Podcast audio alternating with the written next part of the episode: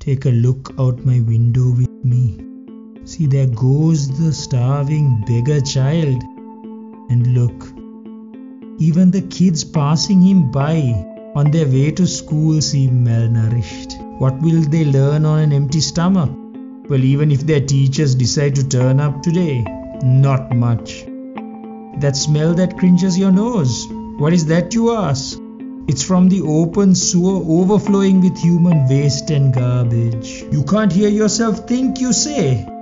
Well, of course, every single vehicle, from buses to trishaws to tractors, are blaring their horns.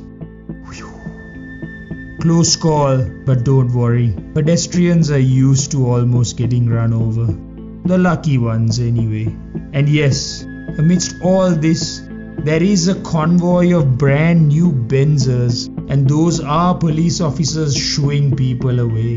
To think we voted him in because he promised to be better than the last guy. but the dirty looks are not entirely out of disappointment. They were just as much to envy.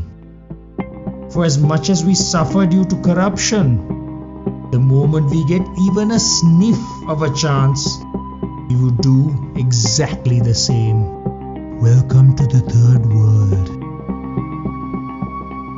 A place where most people on planet Earth live. A place where chaos and misery are the norm.